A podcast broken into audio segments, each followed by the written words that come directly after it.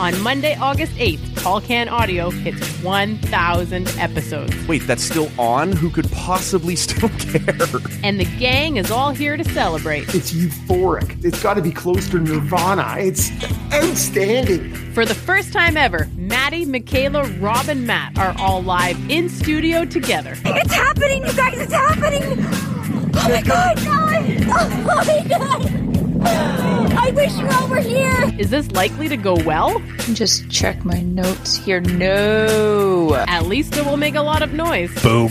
Here comes the boom. A thousand pods and a thousand pints. I don't think I've ever been as proud in my entire life. TCA 1000 drops Monday, August 8th, wherever you find low quality podcasts. Fuck, it's out of control. Shit. Yeah. Okay. That, The same guy who very hates Willie hates Beaver. Shut up, bitch! This is Tall Can Audio. We're not here to take part! We're here to take over! Nice to be back in the garden, eh? Hello and welcome to Tall Can Audio. I am Michaela. He is Matt. You can find us on Facebook, Twitter, and Instagram, all at Tall Can Audio. Uh, you may have missed me last week. Shout out to Rob for stepping in and uh, filling in for me while I was otherwise indisposed. Uh, so, Matt, it has been two weeks since we last chatted on this podcast. How you doing?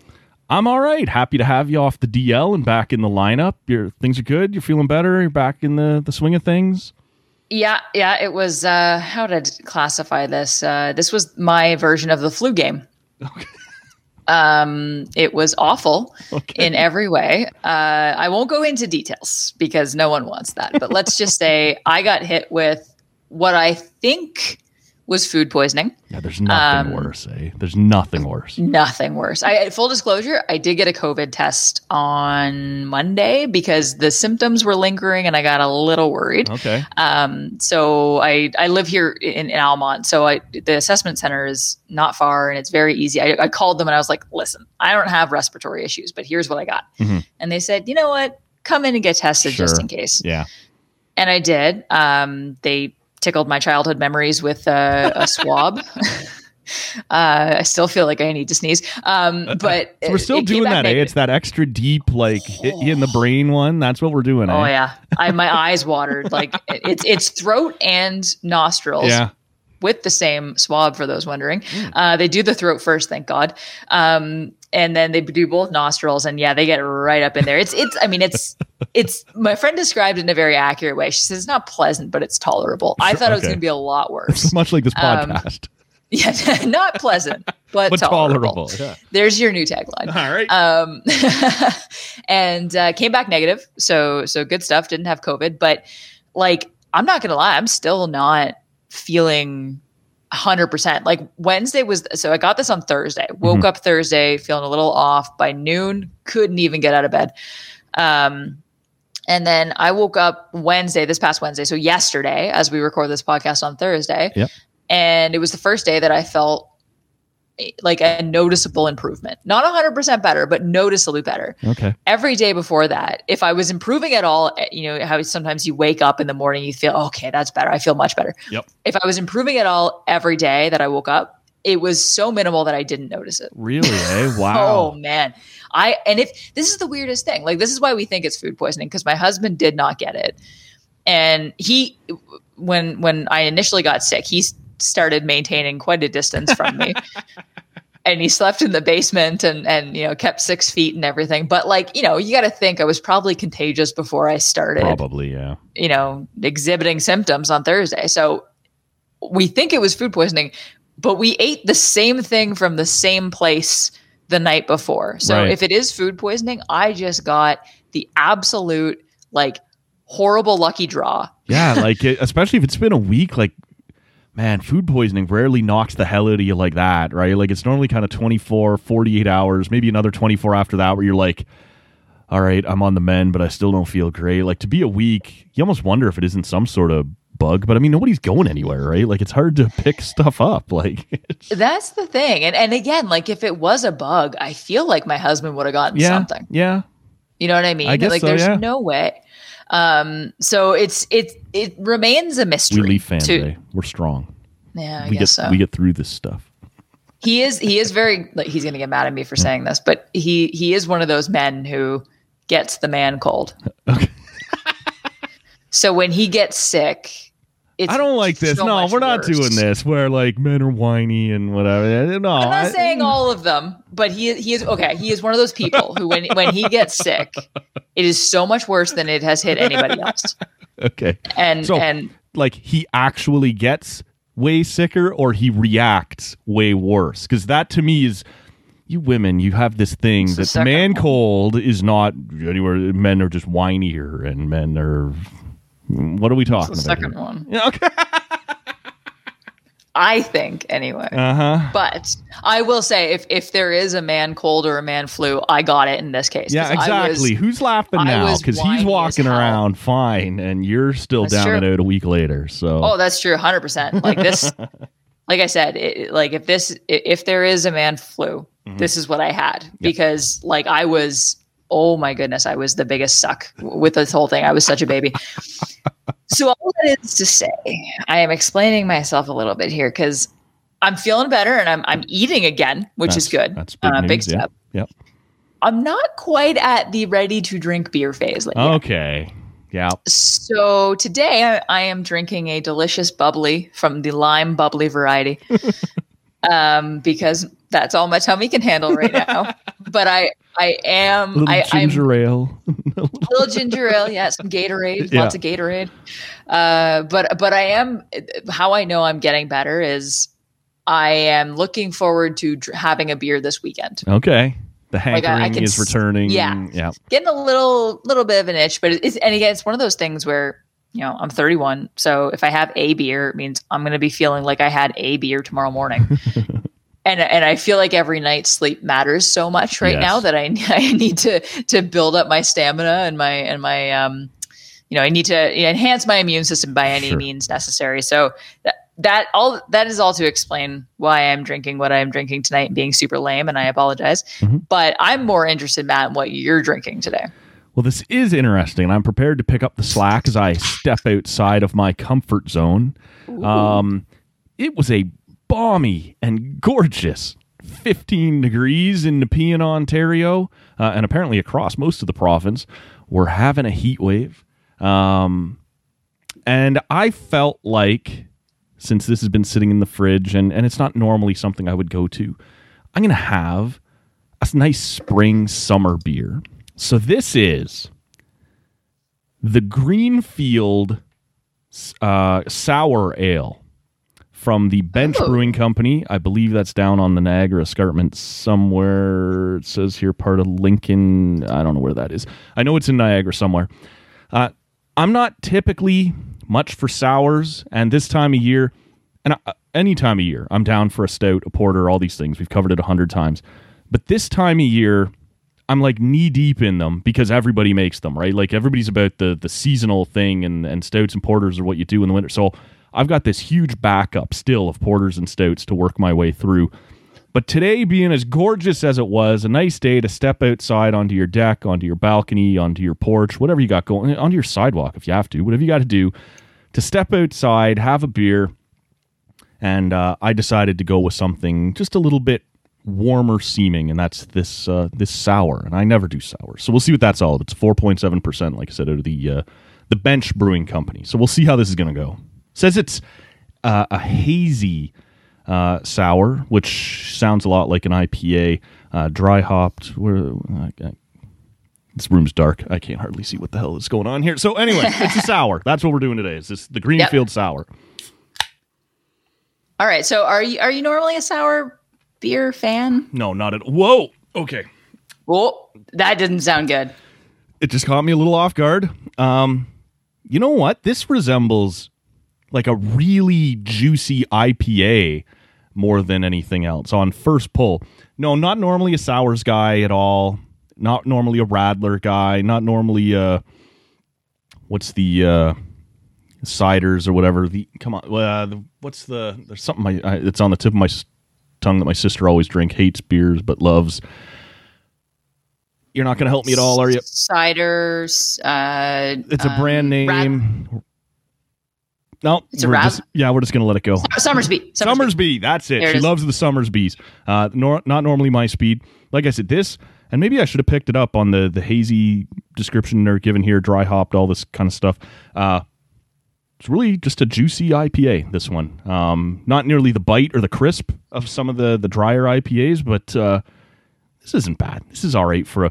And I said, you know, a balmy 15, 16 degrees as we sat down to record. The the skies just opened up outside my place here and just started pouring down rain. So I guess we're done with uh, with the nice spring day. You know what? Yeah, that I, I fortunately haven't gotten the weather that you you speak of right now, but it was a beautiful day, and, Yes. and we are getting into that lighter beer weather, yep. right? As as soon as it's sunny and like even remotely warm, and Ottawans and anybody really who lives in Canada will relate to this. You go outside and you pretend like it is the middle of summer. Yeah. You yeah. put on like sneakers. I, I was I walked around in my Short jeans. and- sky is out today. yes. and immediately, what do you want to do? You want to have a beer outside. Of course you do. Yep. Of course you So do. that's that. th- This is the perfect now, minus the rain. Yeah. I'm glad you got to enjoy a little bit of time. Well, outside. and that is to say, because like probably by the middle of next week, we'll have had like another 30 centimeters of snow or something. Like it's pretty early for for winter to be over in Ottawa. There's always like a two or three week span where you're like, I think this is it. Like we may have cleared the worst of it, and then you get just smashed one last time with a horrible bout of winter. So I assume done that's coming. Yeah. All right. So I'm glad that you're at least tolerating the beer so far, much like I tolerated my COVID test. Uh, And our listeners are tolerating the show. And are listening over 10 minutes in. this is a sports podcast, my friends. Um, I want to talk about something that, uh, so full disclosure, like while I was sick, I, I completely just was oblivious to anything that was going on Yeah, in the sports that. world. So I had to do some catching up the last couple days. Okay. And uh, I think well, let's get the, to the biggest issue uh, so far, and that is the the CFL uh, announced that it was essentially in exploratory stage of talking with the XFL for potential collaboration. Yeah. Yeah, and th- that's you know this got fans just lighting themselves on fire Yep. um, pa- super panicked that the XFL was going to in some way uh, change the CFL. And and this Randy Ambrosie, with two failed seasons compared to a 107 Yeah. year old Grey Cup. yeah, like come on. And Randy Ambrosie did a number of interviews and, and said, you know, we're talking about talking, and, and Yep. this is just early stages, and and you know, really kind of quell. There, there's nothing set in stone. We're literally just talking about talking.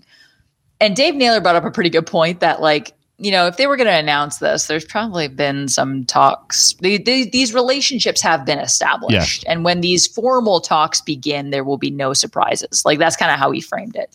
And I thought that that was probably a more accurate way to to look at this. Like like Sure. talking about talking makes it s- sound like they've never you know made acquaintances or met each other. And no, I, I think one hundred percent. You know they they know each other. They're. They're, they're- at this point, they're they're well well versed. But Yep. what, what were your overall thoughts of of this kind of announcement? Uh, I got to tell you, I've been back and forth because I have been on the setting myself on fire stage at, at times throughout the last really just 36 hours. Um, I've also been on the, yeah, uh, chill out, right? Like, like I said, the XFL has had two seasons. Uh, one was a an unmitigated disaster back in like 2001 or whatever. Um, they bring it back in 2020 and it was struggling. It was doing okay. It had shed some viewers, and then COVID hit, and they shut the whole thing down again. And then it's just like, forget it, we're done. Um, they needed that first season to go really well, and parts of it were their own fault, and parts of it were out of their control, and it just kind of got shut down. So. I'm I'm having a hard time. I'll be really honest with you, staying rational though, because you would think the CFL is the one that has the reputation, it has the league, it has the stability that the XFL would crave. But the XFL doesn't want to play by Canadian rules.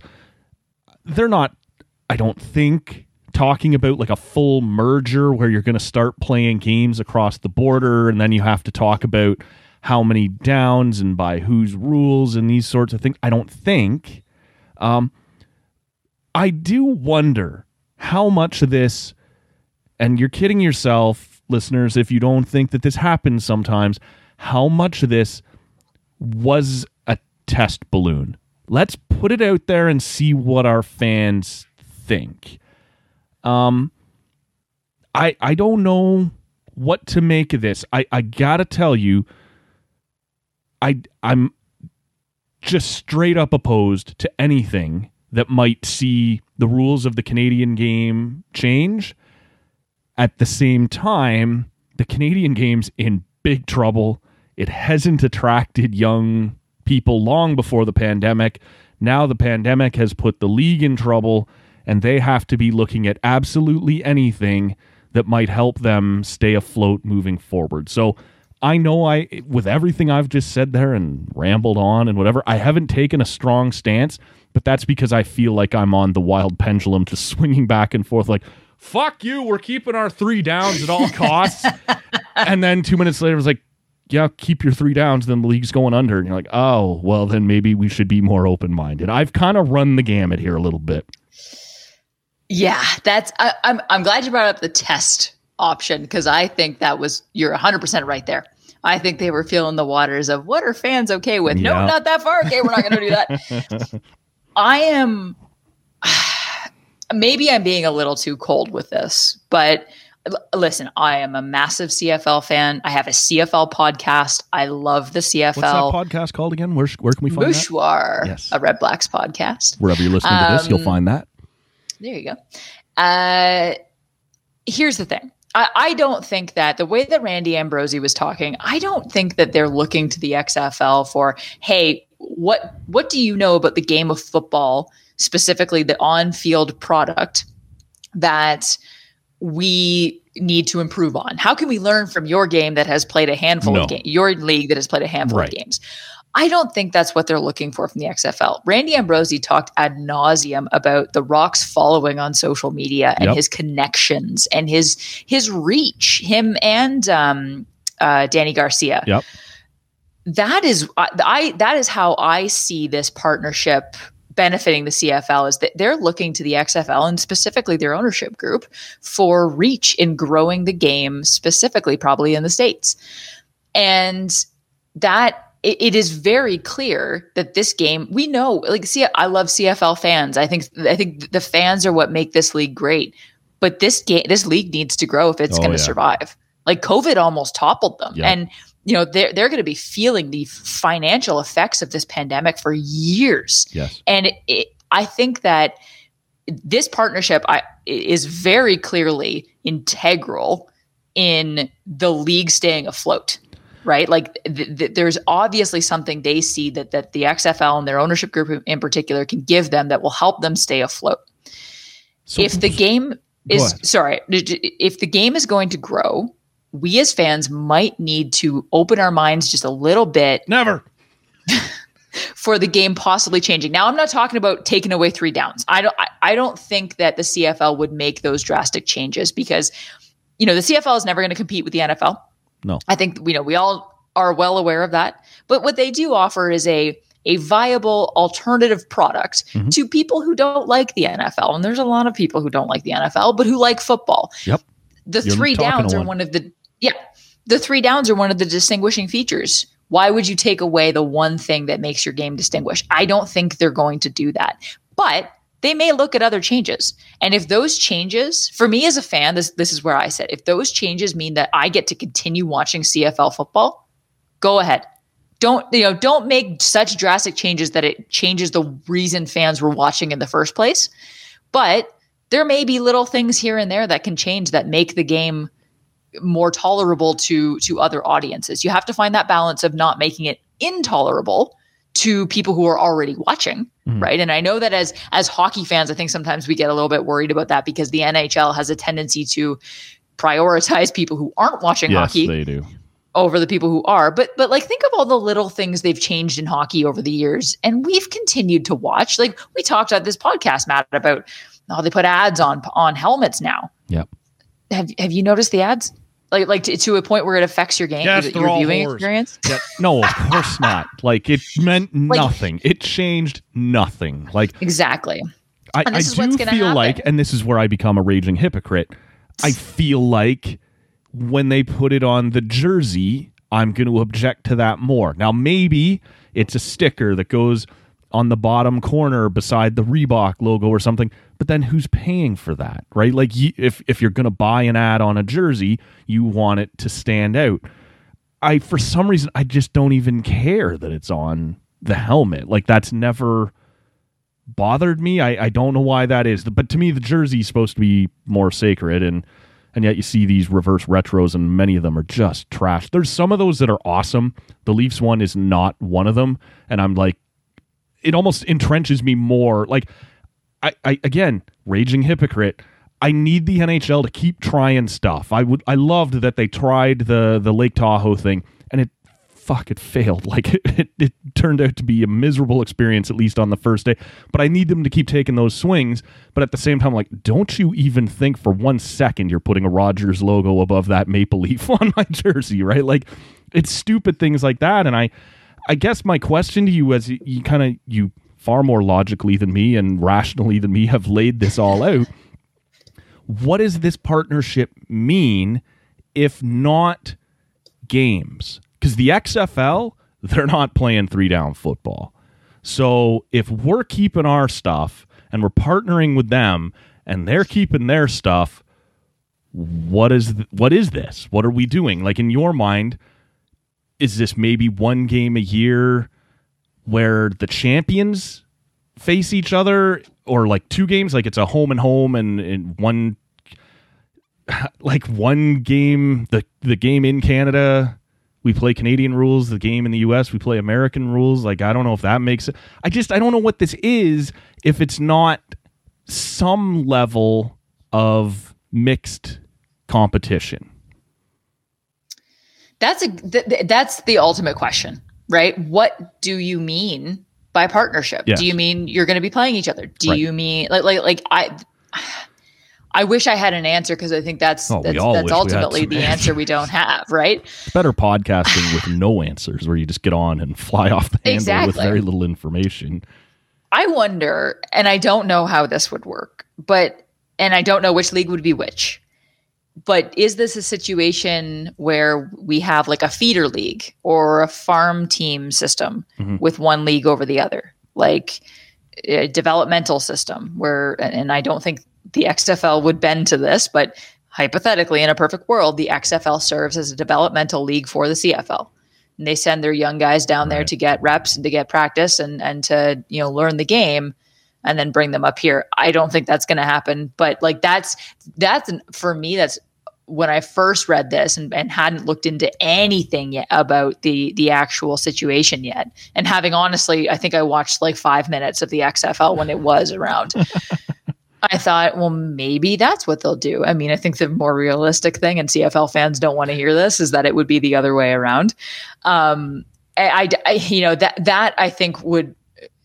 I, I, doubt that's even going to be like I'm talking in circles here, but like the, the, I don't think that's going to be a thing. Are they going to?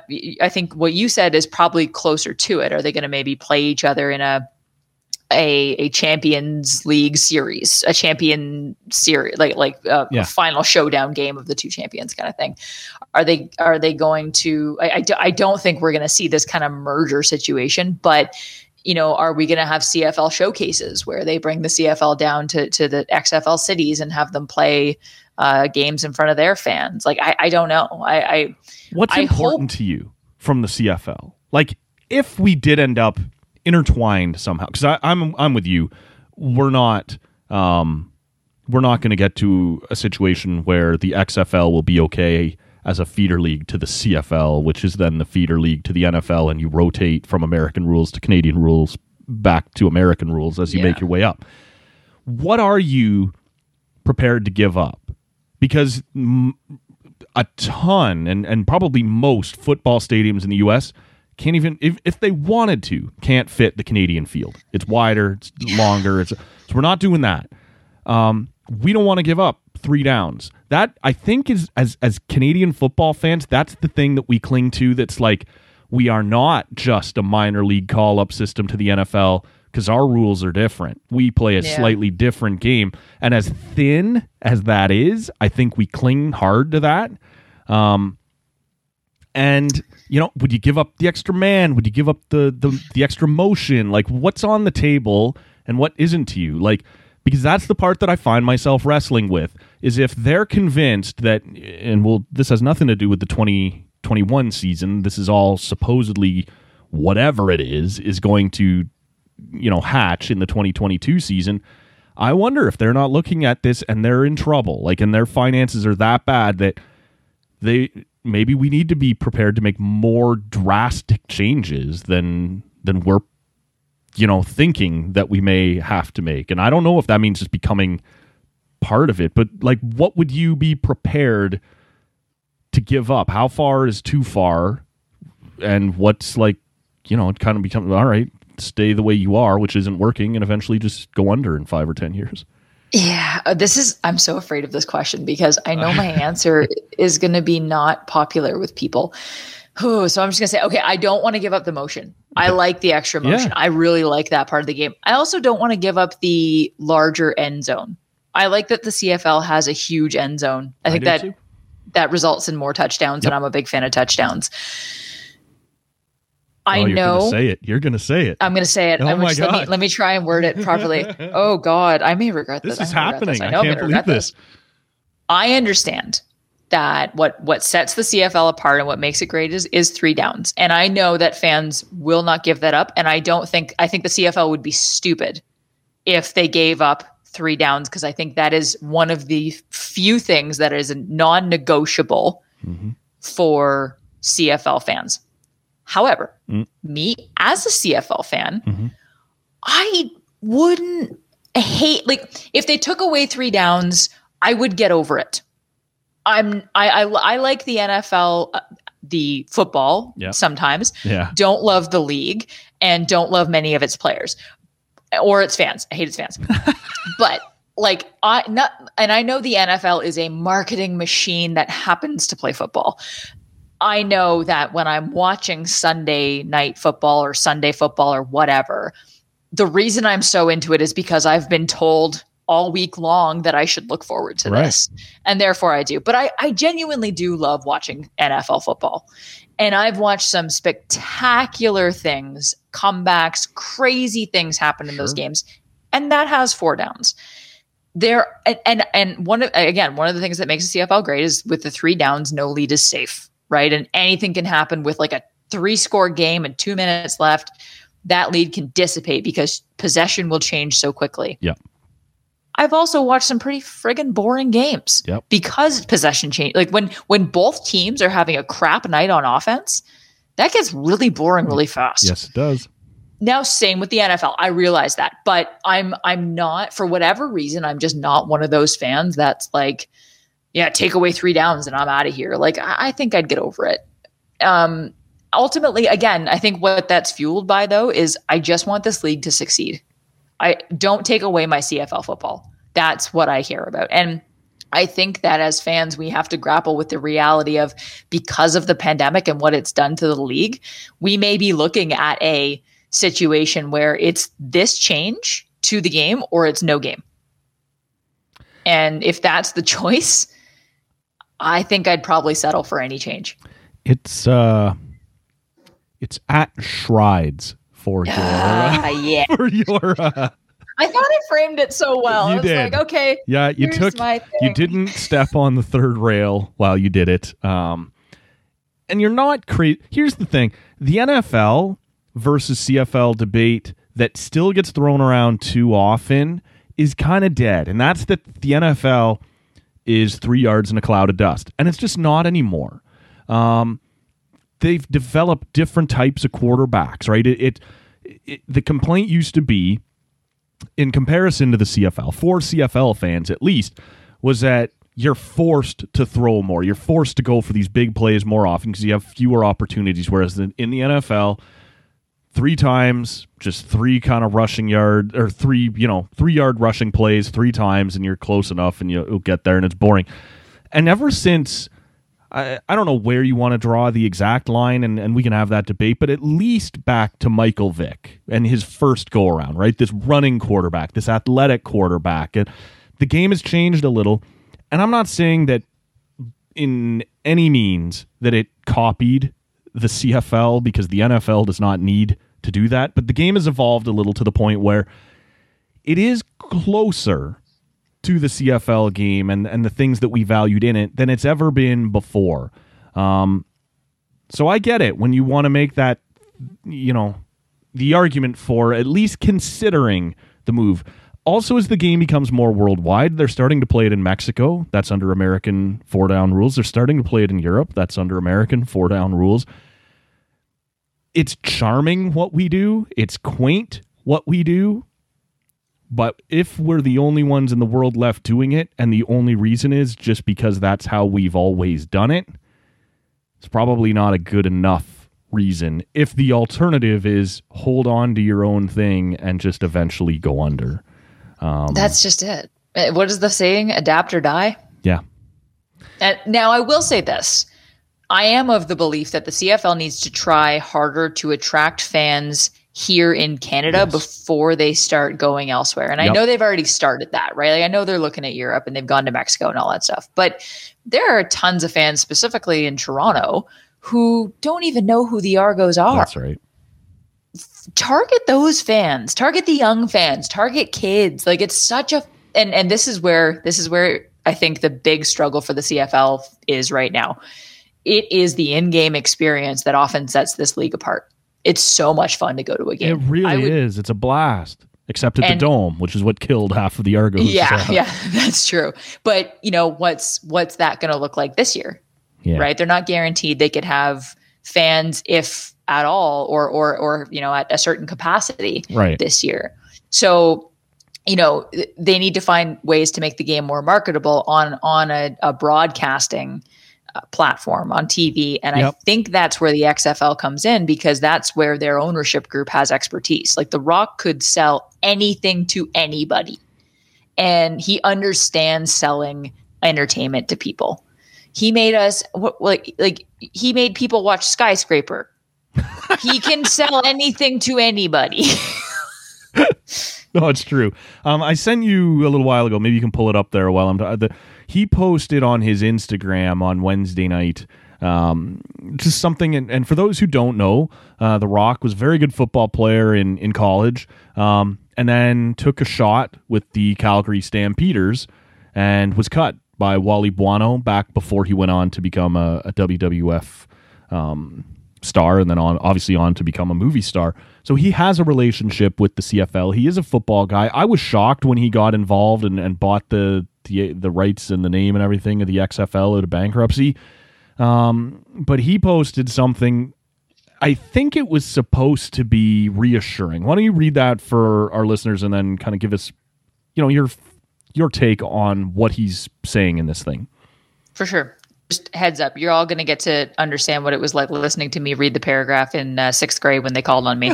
so here we go. Uh, so he says, The CFL changed my life. When you have nothing and you're scratching and clawing for everything you'll get, all the spirit. All in the spirit of making your football dreams come true. See, I told you it was going to happen. Uh, you become the hardest worker in the room. You will not be denied. I knew in my heart I was going to make it to the CFL and parlay that into a successful career in the NFL, maybe even a Super Bowl. But neither of those dreams came close to coming true. Truth is, I wasn't good enough and it wasn't my time. The CFL sent me home. I was so grateful to a man who eventually became a mentor and a friend, Wally Buono, for even giving me the opportunity. I had seven bucks. But it's funny how sometimes life comes full circle. Now I'm back, same hungry kid, but much different man. As an owner of the XFL, our discussions with the CFL have been very exciting. There's a real pulse here because you can tell the unique opportunity we can make, we can potentially create together. Wherever wherever it all leads, I can tell you this is personal to me and is driven by all of my passion because me being cut by the CFL was the greatest thing that happened. It set me on a path that years later would lead me right back to the league to help create an even greater and bigger opportunities for all of our players and our fans. As an owner who's had his hands in the dirt, my loyalty will always lie with the players and the fans. I'll keep you posted on our XF, CF, XFL slash CFL discussions unfold. Got your back. So, yes, the CFL changed my life in ways I could never have imagined. I'm sorry, I'm really bad at reading publicly. So that's what I, I warned you all. but I, I'm very interested in this because, on the one hand, it's like, okay, like he's got great ties here. This is my evil, like, Bond villain mind at work. Do you think he's bitter at the CFL for cutting him and he's going to trash them? Oh wow. Um, I did not know we were going Or there. This might did be no worse one than else your pick up I'm willing to that? throw away three downs. Okay, good. I just like I sometimes just want to make sure I'm I'm the only one going here in my mind. That clearly is the case. I'll, I'll tell you what I took from that, and that was that that message had nothing to do with the XFL. That message mm. was to quell any of that anti-American. Everybody loves The Rock. Look, that's what. But any fears of of us Canadian fans who love the CFL, he's gone out of his way to say, I wasn't good enough for you. You sent me home. I'm coming back. I got your back, he says right there at the end. This is mm-hmm. all for the good of the. I don't know where this is going and what they've got, but to me, that message was directed squarely at Canada because no one in the U.S. cares about the CFL. That message was for us, and that don't worry, don't worry, I'm going to take care of you. And as you said earlier, The Rock can sell anything, and I think that was him trying to sell us on whatever this is going to be, and I found that very interesting. I, th- I think you're right. I, I think this should be reassuring, and please ignore my social anxiety. uh, you know, how is this going to go wrong? Um, response because that is 100% what that was. Uh, but no, I think I think that what that was was he saw the response. The fans kind of freaking. The players were freaking out. Yeah. Players were very vocal, saying like, "What the hell? We don't even." Well, friend of the show there, Matt Nichols tweets out, "It's like anyone know when camp starts, or should I just ask The Rock?" Right? Like, and and I kind of want to address that real quick, but I, Okay. but f- focusing on the rock for a sec, I think this should be reassuring to fans in that what that says is I know the product. I've played I in this league. your product. I Exactly. I know I this know- matters to you. I know it's good. Right? Like, Yep. I know what makes this game great. And and we're gonna try we're gonna keep it as close to that as possible. I think that's what should be I taken. think that's what he's trying to tell us. I don't know Yeah. that, as you've said, he's he's a good salesman. I don't know Yeah, where we're going. But I believe that message was directed at us. Yeah. Hey, listen, if they're going to take away third down, uh, three downs, I think The Rock should be the one to deliver the news because I'm sure he can make it. he can make it uh, palatable. Yes. I'm sure it, it'll it'll help you know ease the the pain. Agreed.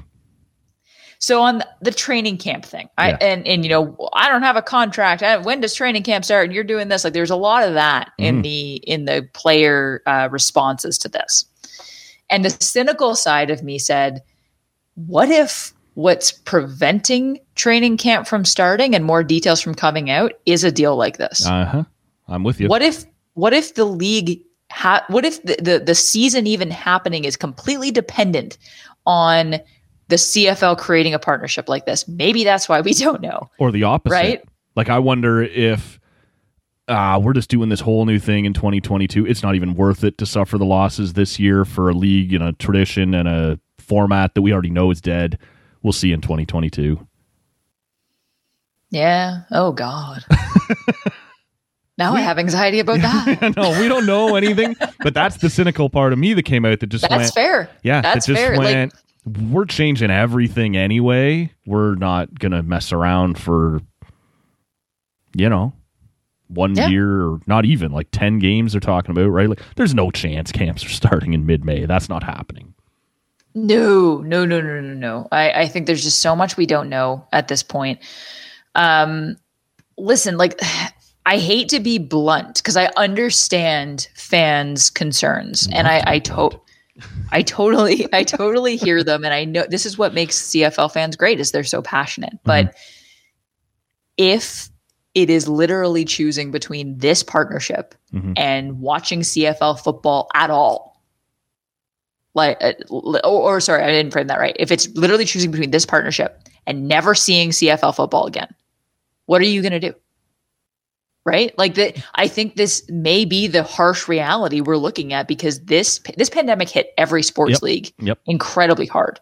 And unfortunately, the CFL just did not have the size and the strength to withstand it like other leagues did. It it is one of the smaller leagues in, in North America. let's sure. you know, let's be honest. Yep. I love it, but but like it's not up there with the MLB or the NBA No. or the NFL. Like No, at best, you're AAA baseball. come on like uh, you know we, we have to acknowledge where this league stands financially and one of the things that sucks is we don't actually have access to the cfl's finances Right. Right? So we can't see the books. We don't know exactly what they're dealing with. And and you know when when they went and asked for money from the government that was one of the biggest criticisms Oh, of the yeah. league. And and that's fair. Like listen you want taxpayer dollars to help you stay afloat. Open up your books yeah, we're man. gonna have to see your business. And what are why were, why Sorry, wouldn't they that is an isolating clip i hope you realize No, that sure. You gotta isolate Yeah, that. I will. I'll, I'll get it. i think there's something out there about me loving toronto yeah, yeah. that- no, that I'm sure you've isolated I, oh, I've saved isolated a lot of things that embarrass you and Rob. Oh, yeah. the stuff that embarrasses me. no no of course not there you go um i forgot what I, what I was even talking Yeah, about but but but you know that's that that's the thing like i think we have to we have to come to grips with the with the fact that we may be dealing with a a, a adapt or die the world, situation Yeah. yeah literally like and and, and i am of the of the mindset that i want to continue watching cfl football it, whatever needs to happen for that to happen It just sucks that because I'm with you. It's just this thing that we're fixing to tie ourselves to has already failed twice. And you're like, this is the, this is the, you know, the inflatable ring, the thing in the pool, right? The the, the life rope they throw you is. You can come with the XFL if you want, like, but they already failed twice. You're like, yeah, well, that's your option. I get I get that concern. Like the, the- I saw a lot of like I doubt the CFL, a league that has been around for decades, is going to take advice from a league that played a handful of games and then failed, and Right. that's fair. Tell But me I more. don't- He hate me, right? like, Yeah. I also don't know that that's necessarily, and I, I said this before, I don't think that's necessarily what they're going to the XFL for. They're going to their ownership group, who it happens to be very wealthy people with a very good understanding of of what is entertaining and what is You're right what is going to get eyeballs on on televisions. And and, And the I biggest think- thing, you know, as we talked, is is this a test balloon? And it was sent out. We've all reacted. However, we've reacted, and we've gotten very, very little detail, very little information. So all of this is kind of a, you know, what is this reaction as opposed to, okay, here are the concrete plans, love it or hate it, right? Th- This is kind of a but that's what we do here. We react. to Oh, of course. right? That's- that's our half job the as fun of sports talk fans. sports radio and and yeah, just being a sports fan. So, But that is the other thing I will say. Like I the one thing I wanted to just scream from the rooftops when this was all happening is like we're getting mad at things that haven't happened yet. yep. Right? There we don't know that they're gonna try and take away three downs. First day on Twitter. I know, and I say this on the air all the time too. Like I realize that, like, like I, I don't know. I, I I criticize things that I do. Like I'm fully, Oh, I'm yeah. fully part Oh, of the bandwagon. yeah, no. This is almost anything that you say about Twitter, not you specifically, the general you, is just full of hypocrisy, right? Like, Mm-hmm. Oh, you people suck. I would never, until nine minutes from now, when I will absolutely do whatever the thing is that I hate everyone else doing. Exactly, and and I know that this is this is what we do in in sports. Being a fan, being in the media, whatever. Yeah. With speculation, that's how we get through. But I I just feel like let's let's wait and see where these talks lead before we get really really mad. And and you know what? If if they try, you know, I I think there are certain things that fans will have every right to be mad about. Mm-hmm. Let's wait and see if they're going to do them first. Sounds good. That's there we go. We make solved a- the problem. I make a tentative, um, hesitant promise to not flip out until there's something to flip out about. But and when there is something to flip out about, we'll just have another episode. yeah, We'll but it's Friday about it. morning. They're going to say like uh, it's now going to be the Houston Rough Riders. Well, Fuck you. That's ours. You get to do that. Give it back. I will flip out at that. That's fair. I will. I will accept that. Thank you. Uh, yep. No, that's uh, that's what I'm here for. Um, the, speaking of deals and uh, talks and big announcements in the sports world, there was a, a pretty big announcement in the sports broadcasting world this week with uh, ESPN announcing a massive deal with the NHL. ESPN finally getting hockey back. What were your thoughts? I I just want more Gary Thorne. those were my only thoughts. I want Gary Thorne doing play by play again. Um, the best NHL video games, the best NHL online play by play calls, all uh, Gary Thorne. I want more of that. Um, it's good news for the NHL. It looks like it's uh, somewhere just north of four hundred million dollars uh, per year, which is about a hundred percent raise on the two hundred million a year they were getting uh, from NBC, and that's with something yet to come. Um, whether it be Fox, whether it turns out to be NBC again. Um, there was some talk in Shapiro's piece in the Athletic today that it could be CBS, although they're a bit of a dark horse three out of the um so it's a seven year deal with uh, with ESPN, but only four of those seven years does ESPN slash ABC have the Stanley Cup. So there's clearly another deal coming, and that will be somewhere in the neighborhood of probably two hundred million dollars. They're talking about. So this will be a huge increase. Um, it looks like less than what Gary thought he would get pre-pandemic, but that's hardly uh, as much as I would love to pound on the tiny perfect commissioner.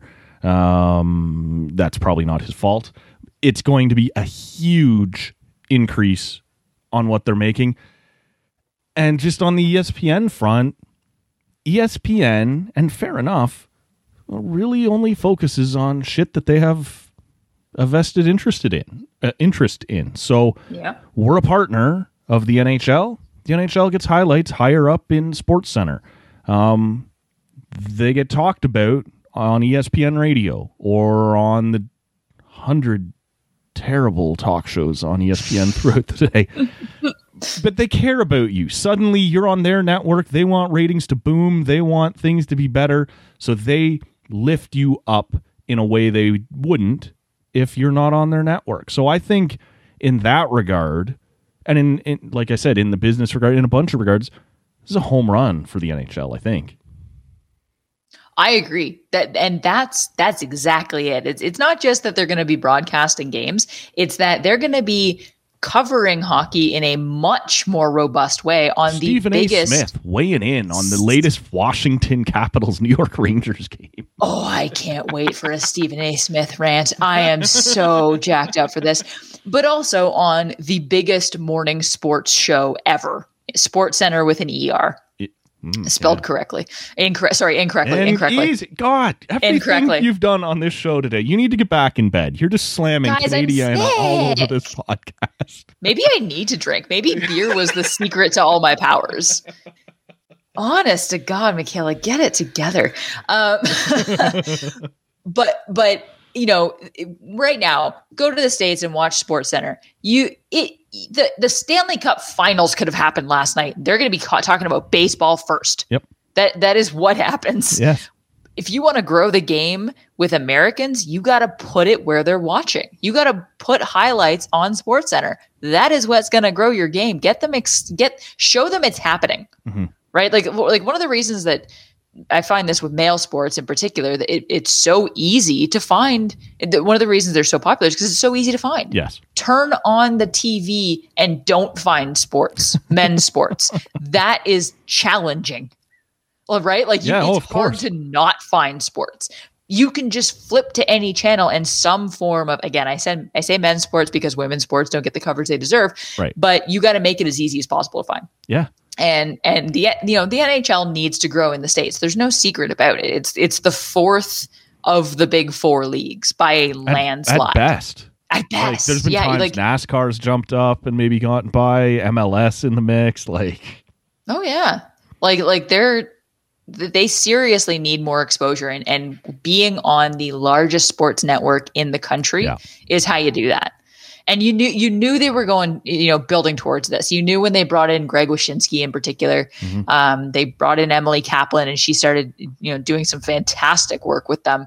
You knew that they were getting ready for a, a more robust NHL coverage. Yep. They were trying to showcase that, hey, we can do this. We've got arguably two of the smartest hockey reporters on our team, right? Nationally, yeah.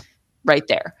So I, I think this is great. I think it's great for the game. I think it's great for ESPN. I think it's great for American hockey fans. Like if you're an American hockey fan, this just got so much easier to watch your game. Of course it did. Yeah. And, and you make such a good point there with Um, the fact that they've brought in Wyshynski and, and Kaplan and, and and just trying to be they were the network that carried the uh, the World Cup in 2016, just trying to show the NHL right. Like we're we're interested, like we want to be a part of this. We'll see. Um, Richard Deitsch, um, who as a sports media nerd, I I think is a tremendous follow um, on Twitter and on the Athletic. Uh, on top of him reaching out to Gary Thorne and asking him if he'd be ready to come back and call hockey, and Gary Thorne saying yes, please, please, please.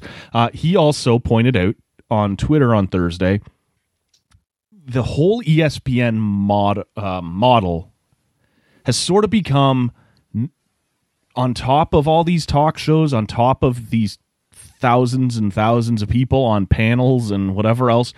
They also want to be the newsbreaker, right? In the image of um, Adrian Wojnarowski in the NBA, right? That you have everything first and then you hand it to your panels to break down.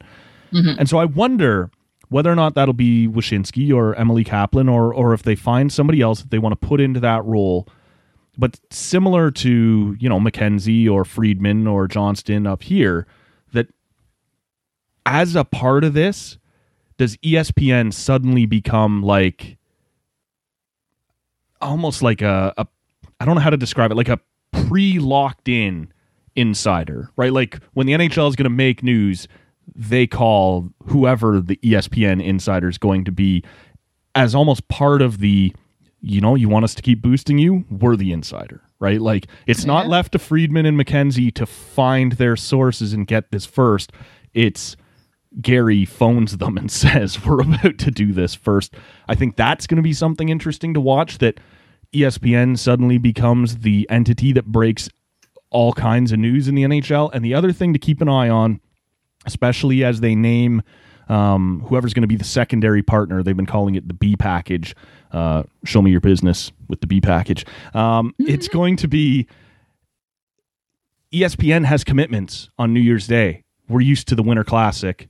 ESPN has no interest in a New Year's Day Winter Classic. They show a ton of college football. There's bowl games, all these things going on.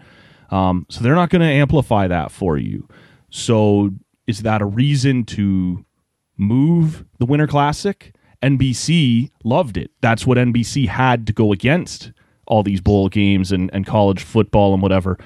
Whoever you bring in to carry that second package either has to be super pumped about your kind of events like that that are going to conflict with ESPN or you know you need to be prepared to either do away with or or move that type of event. But to me that was interesting just as a broadcast nerd kind of thing that ESPN has no interest in a New Year's Day Winter Classic. So that's going to have to go somewhere else or be moved to a different date. Yeah, and I think that that brings up a good point of just the the way in which the NHL broadcasts overall the schedule, the way they approach certain events may change to fit ESPN. Like like what whether it's you know it starts with the Winter Classic, but then you know do we maybe stop seeing so many Sunday afternoon American games or Saturday afternoon games because it conflicts with with college ball or like I always found the Sunday afternoon like I don't know if if this is uh, you know trying to appease American fans who are used to watching sports on Sunday afternoon, but at the same time, like, are they used to watching hockey Right. in the afternoon? They're used to watching football in the Yes. afternoon. Why present hockey as the same thing as football? It's it's not that. So, do you know with, with ESPN's expertise, I feel like the NHL is going to get a much better handle on how you know, with all due respect to the to NBC, Mhm. they're going to get a much better handle on how to appeal to American sports fans overall. I think so. Yeah. No, Yeah, and I'll I- be intrigued with how this goes. It's I, I I'm always interested in news like this, and it can only help the NHL in that sense, and Mm-hmm. really, it can only help the NHL to be on multiple. Um, one of them had to be ESPN. You had to get back on their radar, but to be on multiple networks that will have their own reasons. So, like I said, whether that turns out to be CBS or Fox um, or NBC again, to be on multiple networks and and see how you can kind of make that fit. I do think a bunch of the reasons that you saw those Sunday afternoon games were that's all NBC had to try and go up against whatever ESPN was doing, right? So here's Penguins Flyers, here's Rangers Capitals, whatever it was. It was one of like NBC had their own version of the original six, and it was like the Blackhawks, the Caps, Penguins, Bruins, and what Rangers, probably whatever. Um, we'll see now. And, and a huge part of this is the whole streaming deal going on to ESPN Plus. You know, instead of getting what we would consider NHL Center Ice or NHL Live here, that'll now be on ESPN Plus. So the streaming part of it is a huge element of it as well. But uh, I don't know. I, I thought this was really good for the league. Um, as a Leaf fan, pressed hard up hard up against the cap. Um, anything that gets a little more cash into the system and within the next I don't know a year, two, three years gets that thing moving upwards again, I'm all in. That's just it, right? Like in a year where the we were all worried about the cap staying at the level it is, and and obviously the the league, like every league in this planet on this planet, has suffered. Yeah. They got an injection of some much needed cash, which could probably is is most definitely going to help. That combined with the expansion money that the teams Yep. are going to get, you know, this is this is probably exactly what the league needed right now. So yeah, overall, like I think I think it's it's great It's a stuff win. for the league. It's a win. Absolutely, it's a win. Anything that again, much like the CFL, anything that grows the game is uh, is a win for sure. Um, I think it's time, Matt, Mm. that we talk about a very important, a very important topic Okay. that I know is controversial, Mm. and I know is gonna to it's gonna ruffle some feathers. But that's what I do. I ruffle feathers. You're you're about to bring up the WrestleMania main event, right? I'm sorry. So it We've was fun. It was a good show. Uh, We've already we've already talked about The Rock. No more wrestling for today. They- honestly, every episode. Yeah. Um, Justin Bieber. Mm. He released a, uh, well, he didn't release a song. The song was already out, but he released a, a video, a love letter, if you will, Mhm. to the Toronto Maple Leafs to the tune of the song Hold On. Yep. Hold on. And We've been holding on. I, I'm feeling feelings Okay. about this video Mhm. that I don't like because I love it. Nice. I love everything about it, and I know that everyone hate everyone hates it, and everyone was ripping it apart on Twitter. And I'm like, this is a catchy song, and the easy. video is Everyone in Ottawa was ripping it apart. Were were Leaf fans not mad about it for some reason? Yeah, your uncle was mad about it. Not your, maybe, Yeah, I, don't, I don't know your uncle, but Leaf uncles were mad about it. Okay, uh, like the collective, the collective uncle. Yes. Yeah. Okay. That, The same guy who hates Willie hates Bieber. Okay, good. Then then we know where I stand on this argument. I was so confused. I thought, like, why are Leaf fans mad about this? If if a if Justin Bieber, first of all, if any artist released a song uh, uh, with a video, a hype video like this about Yeah. the Sens, like I would go through a wall. I remember the, um, is it Joint? Is the rapper's name? Released a video about the 27 around the time of the 2017 run, and I was like, I would go through a wall for this video. Like this, this song is super catchy. The video was super fun, even though I'm not a Leafs fan. Like I loved everything about this video. I don't know where did you stand on the Bieber video? I think Justin Bieber is trying very hard to be what Drake is to the Raptors. And I don't know if it's going to work or not. The Raptors have a far more progressive fan base, right? Whether that be, uh, let's just say, it, probably because it's a they appeal to a far more diverse section of Toronto than than the Maple Leafs do. Um, so they were totally willing to embrace that style of music, and and and Drake as being a part of that. There is a huge section of Leaf fans that are your uncle, and they hate anything that isn't Don Cherry or uh, maybe Howie Meeker, depending on how far back you want to go on your broadcasts. Um, I'm not a huge Justin Bieber fan, although I will admit to um, there's a song uh, uh, and. Uh, Sorry, too late to be. Is, is it too late Oh, to yeah, say sorry? Sorry. Okay, I don't mind that. It's all right. And there's another one that's escaping me right now. Like, I don't hate everything he does. It's just not my style of music. But if this international superstar wants to send your sports team a love letter and your reaction is anything but, yes, thank you for putting attention on my team, you're an idiot. You don't have to love it. You don't have to listen to it even one time. You just mm-hmm. go, that's pretty cool. Somebody loves our team the way I love our team. And it's just this same old stuffy hockey reaction that is like, yeah, well, unless Gord Downie is reincarnated as a Leaf fan, I'm not interested. And you're like, well, I love Gord Downie, but it, that's probably not going to happen, right? So, and even when he was around, he sang one song about the Leafs and loved the Bruins. That was Gord Downie. Um, we just we can't have nice things. We're not allowed to have fun. We're not allowed to. Uh, it just. I thought this was pretty cool. The video is incredible. Like I don't love the song. That's just not my my deal. The video is insane. Like they there's clips in there I've never seen before in my life. Like it's beyond just highlights, right? There's stuff from the locker room and and things like that. It was incredible. Why can't you just look at it and go, that's pretty fun? And if you didn't love the music, you never have to listen to it again and let everybody who did love it love it. Exactly. Not everything is made for you. No. And that's okay. But appreciate like th- this is kind of akin to the the halftime show performance yes, discussion, right? Great point.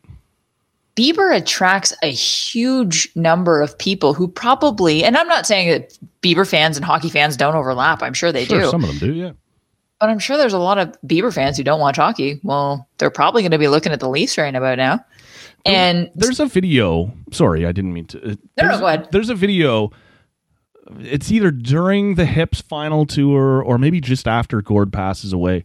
And it's Justin Bieber on stage playing an acoustic guitar in Korea. And he's playing Wheat Kings.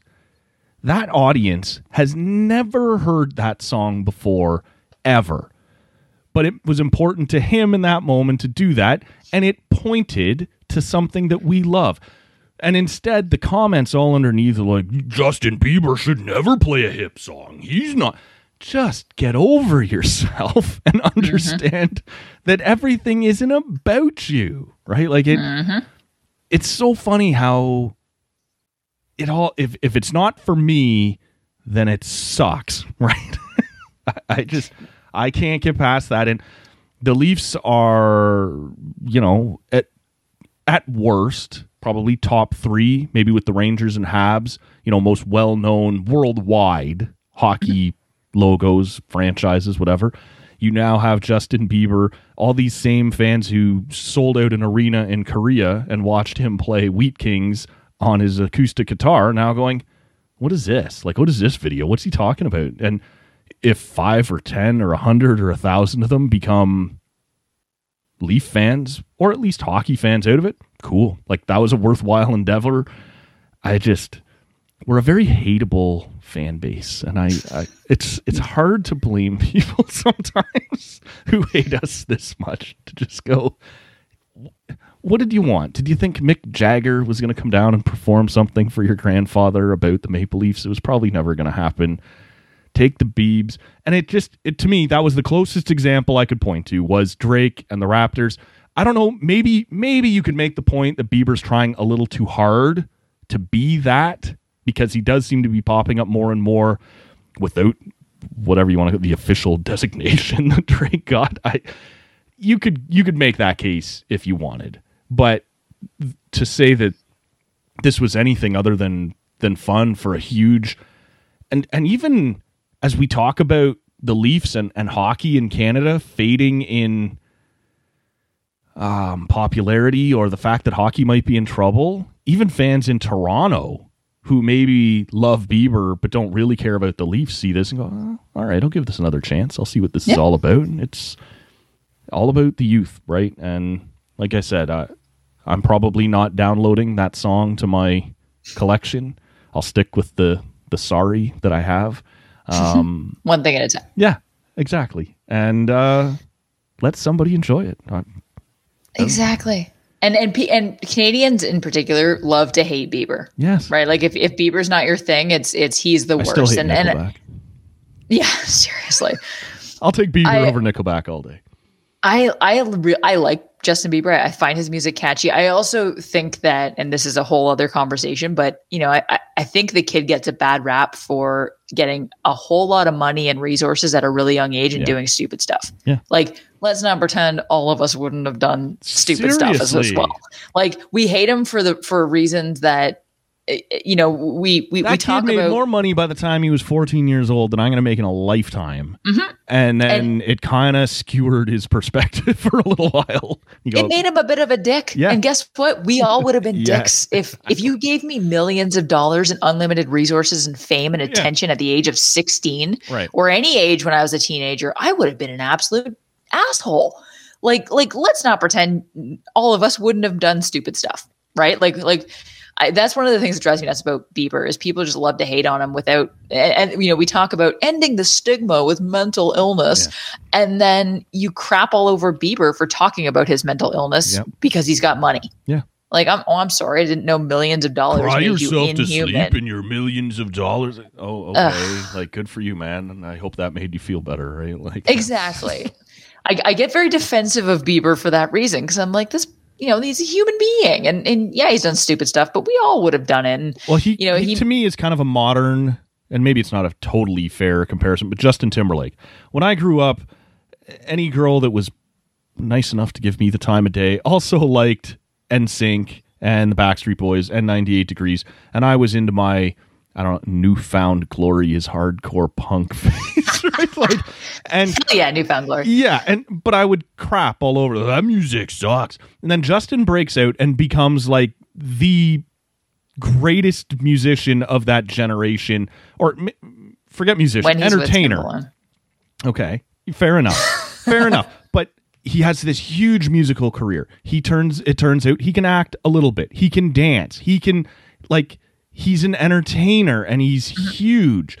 And at some point 17 or 18 year old Matt turns into like 25 year old Matt and you're like, "Oh, that guy's now out there doing it and he's still doing pretty well like without the you know like at some point just get over yourself Yeah. and and stop making it about you and that's sort of where i ended up with with bieber because i that that first song on uh on youtube that baby that ended up getting just played into the ground i was so sick of hearing it mm. but then he actually became like this talented musician who's done stuff with R&B. He's been featured on all kinds of different artists who've wanted to work with him on top of his solo stuff. And you just go, all right, that's not my deal. But he's pretty good. And now he's showing up to Leaf playoff games in his jersey and he's, you know, making these videos featuring Leaf players and just take it and, and dig it. I, I I'm happy to watch it once and then carry on with my day because it's probably not my thing. You go, all right, that's kind of neat uh, to just hang out in the comments and and I, you know, What a mature perspective. Hey, it's not my thing, but you know what? If someone likes it, cool. I know. Get out of here with I feel your like I'm ruining the show. Uh, it's far better when I fly off the handle about nothing in particular. There you go. But this Get is just isn't with it- your logical yeah, talk. this just isn't it for me, right? To me, this is one we just go, all right, like whatever, it's not for me. Carry Yeah, on. that's fair. I think I said logistical earlier. Again, I'm firing on all cylinders today, folks. Um, Honestly, we need I, I will also Promise say us this. in a week when you're back, there will be a Oh, pint. God, it'll Like be the- better, I promise. Um, make no mistake, like Kyle Dubas, it's been pretty well documented that Kyle Dubas talks to Masai Ujiri a lot Yep. about things that the Raptors have done that the Leafs should learn from. Yeah. They are a championship winning team, may I remind you.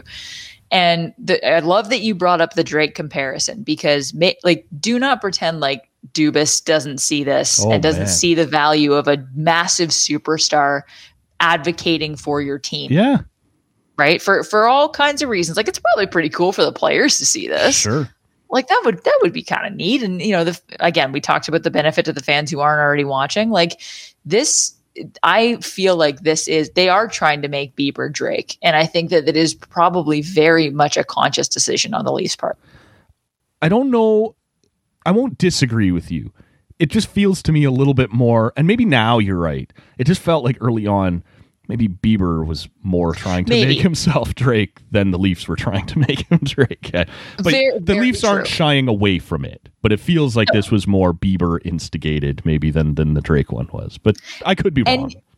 And and that, that's a very good point. I, I think you're right. I think Bieber definitely wanted this, Yes. and I always felt that a little bit about Drake too. Before he became the official ambassador, he Yeah. was always just courtside. That's true. And and you know doing crazy stuff on courtside, and everyone was talking about what was Drake doing at courtside today. And and you know, oh by the way, there was a Raptors game on. Let's talk about that. no, exactly. And I always wondered, and I wonder this about Bieber: was it organic, Right. or was this Force fed just a little bit.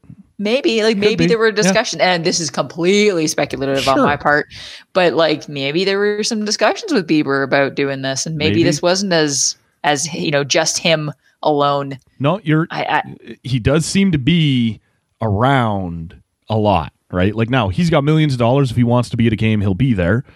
But on camera, quite that often, always found, always known. Maybe they are helping him with it a little bit. maybe Yep. I'm just saying anything's possible. Of course. But I'm glad we talked about the, the, the you know the most important uh, news of this week, and that was that Bieber you video. guys 'cause got I Mark can't get the- Thought. That's going good too. That's Oh, you know, Mark Mark Thought's actually a really great. I- I'm I'm, I'm digging his, his edition. Crapping on Marc Methot at all. Can I just say this for Leaf fans who found themselves tangled up in this week's Marc Methot tweet? Oh God, yeah, Um, that was Marc Methot tweeted out on Tuesday, might have been Monday, sometime this week, um, that within two years, the Senators will be better than the Leafs and that it won't be close. Uh, Sens fans, obviously, power to you, rallied behind that. Yeah, screw the Leafs. Cool, fair enough. Um, and Leaf fans, though, especially Ottawa area Leaf fans, kind of get tangled up in it, going, "Oh, cite the evidence." And uh, the Leafs right now, or before this three-game losing streak, uh, we're on pace for like a 120 point season over an 82 game thing. For anyone to suggest that the Senators, no matter what your most optimistic view of them might be in two years, would be so far ahead of a 120 point pace that it wouldn't even be close, you would be talking about one of the greatest NHL teams of all time. And while I'm optimistic that what the Sens are building is good, there's no evidence yet that says they will become one of the greatest teams of all time. The last thing I would say, and then I will let you either move us off of it or counter, is that Marc Methot and Brent Wallace have launched a new show. I've watched both episodes. Both have been terrific, quite frankly. Really enjoyed them both. Marc Methot, super entertaining guy. Brent Wallace, an awesome broadcaster. What I would say is that if I was launching a new show and I wanted to make sure that it launched with some hype, I would probably say something very provocative that would get my target audience very excited and th- my target audience's biggest rival very upset. And then I would sit back and I would tweet about, oh man, I can't believe this stir this has caused. And then I would say, which Marc Methot did on Thursday, tune in and listen to my reaction to this tweet storm or this, yeah, tweet storm I accidentally started. That's PR 101. That's broadcasting 101. And I don't blame him at all for doing it. But to Leaf fans finding yourselves tied up in this, back out, back off. You're playing into exactly what they want to do. Um, that's just how you would start a show. And kudos to them because it is a good show, both of the episodes I've listened to. But in terms of how I would get this hyped up at the start, it's pretty much page one in the playbook. All yours, Michaela. Th- that's exactly it. It's literally that is that is exactly it. You hit the nail on the head. That's exactly what he was trying to do. right? Like come on, people. If you took the bait on that, Yeah. let's go. I mean, you know, if if he can back that point up, good for Tune him. in and find out. Exactly. Exactly. That's Wally and this Methot was. show. I'll recommend it. It's a good show. I've enjoyed both great show. episodes, but, Yeah, absolutely. but And and but come on. Marc Methot's also trying to enter a career, obviously entering a career in broadcasting, which of which I think he has a very bright future. Sure. Know, why not start with a bang? Yep. Come on. I- Say and, something and you know what? mean about Toronto. Everyone in Ottawa goes, yeah. And everyone in Toronto goes, hey. And then you go, oh, hey, I wasn't trying to start it. Tune in. I'll address that. And, And your work here is done. Yep. Right there. That's Like, how she goes. I yeah, I, I I thought it was hilarious, but yeah, Leaf fans, if you took the bait on that, come on, man, that's on you.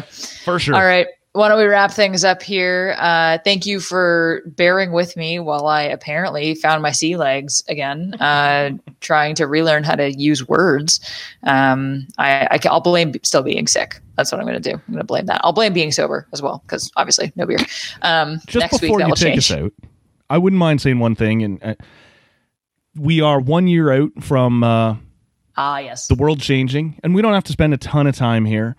But I I, th- I went back and listened to uh, Talking Sports episode three ninety nine before we amalgamated everything under the TCA banner. Was one year ago today, and we were talking stupid about you know in a couple of weeks when things are back to normal, and the Sharks aren't allowed to play at home for two weeks, and then they'll get back to.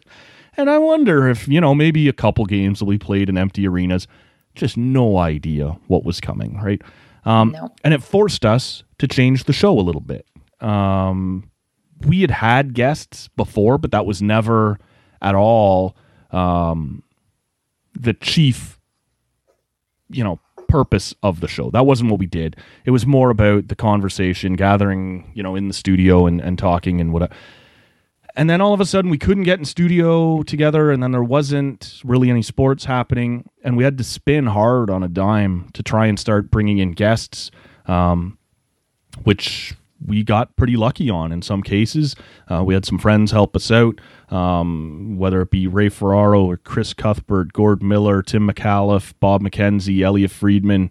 Um, you know, just a, almost every other week we had somebody new coming on. And it led us to you, Michaela. You were one of those guests early on in the uh, pandemic and, and caught on and um, we're happy that you uh, stuck around. But the main reason I wanted to bring it up is just through the transition. Um, want to thank the listeners for sticking around as the show changed and adapted, and it wasn't always perfectly smooth.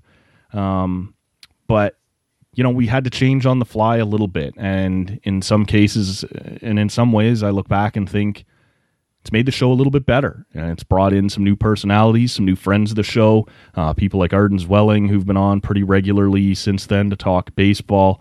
Um, you know some of the people over at tsn 1200 we hadn't ha- had on yet. And then yeah making uh, making screeds a regular member of the team.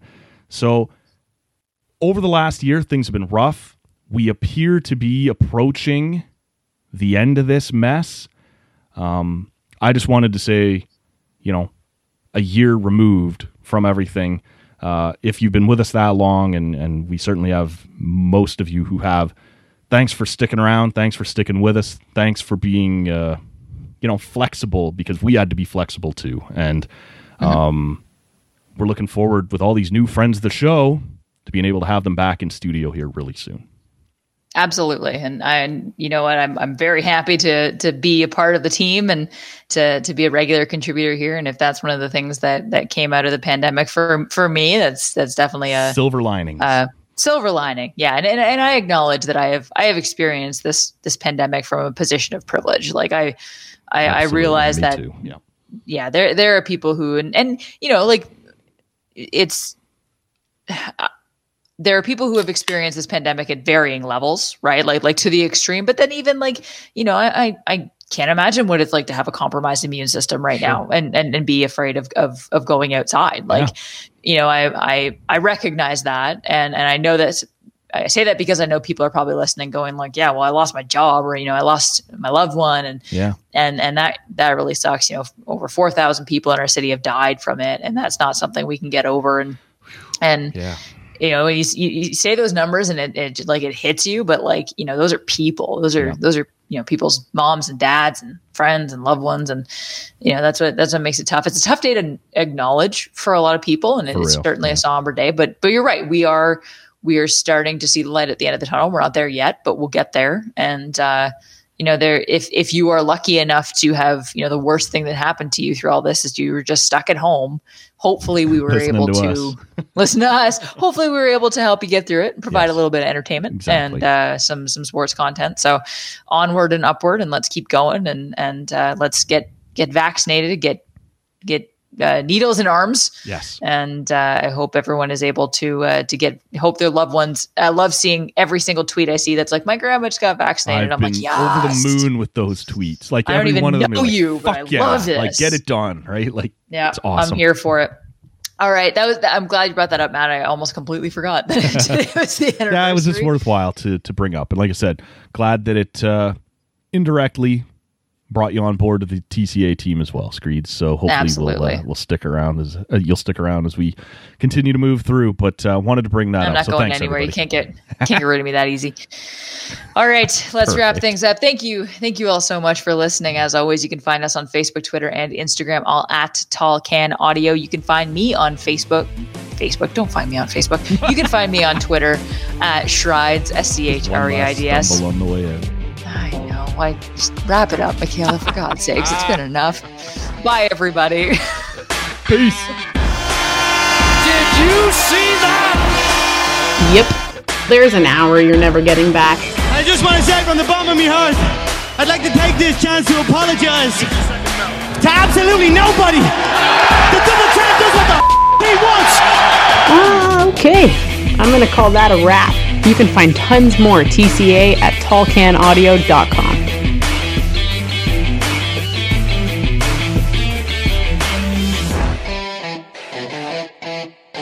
Ba-dum-bum.